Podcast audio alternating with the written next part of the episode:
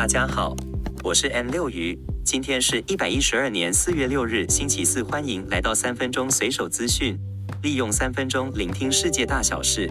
本日焦点新闻，第一则，总统蔡英文今天在加州会晤美国众议院议长麦卡锡。去年八月，在众议院议长任上访台的佩洛西表示赞扬。华盛顿邮报指出，这次访问标志着八年来努力提升台湾国际形象、强化与共享民主价值国家关系的高峰。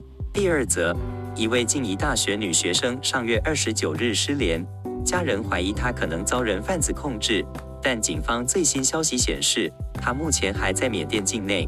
警方调查发现，她在桃园机场出境时没有转机前往英国，而是持护照入境缅甸。她前男友与家人紧急查找后发现，她已申请新手机号码。警方仍在调查中，以厘清事件的谜团。第三则，中国宣布将在台湾海峡进行联合巡航，作为抗议蔡英文总统与美国众议院议长会谈的措施。六日，中国海警船在台湾海峡中线北端进行巡航，中央电视台更在其中一艘海警船上开启直播。然而，直播内容与海上执法无关，主持人尬聊台湾夜市和小吃等话题，直播超过一个半小时，但在线观看人数不足一百人。第四则，美国前总统川普被控犯下三十四项伪造商业记录重罪，包括涉嫌向两名女性支付封口费，要求对方保密婚外情。其中一名女性麦克道格首度发声，起诉书指控川普采用压新闻手段来掩盖性丑闻。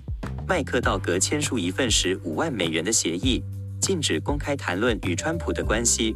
麦克道格在社交媒体上发布开心照片，网友猜测他在暗示川普被捕一事。起诉书中未明确点出麦克道格的名字，而是称她为一号女子。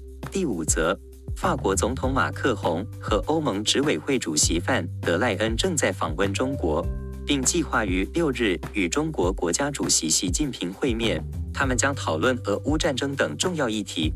在访问前，马克宏已与美国总统拜登进行了通话，两人同意与中国接触，以加速结束乌克兰战争。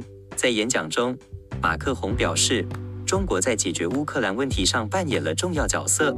他还强调，法国将与中国共同承担和平与稳定的责任。在国际局势方面，马克宏指出，多极化的国际局势是当前需要的。此次访问行程将集中在文化、经济、政治和外交方面，并将包括马克宏、习近平和范德赖恩三方会谈。以上是今天三分钟新闻，简短时间了解天下事。我是 N 六鱼，祝大家顺心，我们下集再见，拜。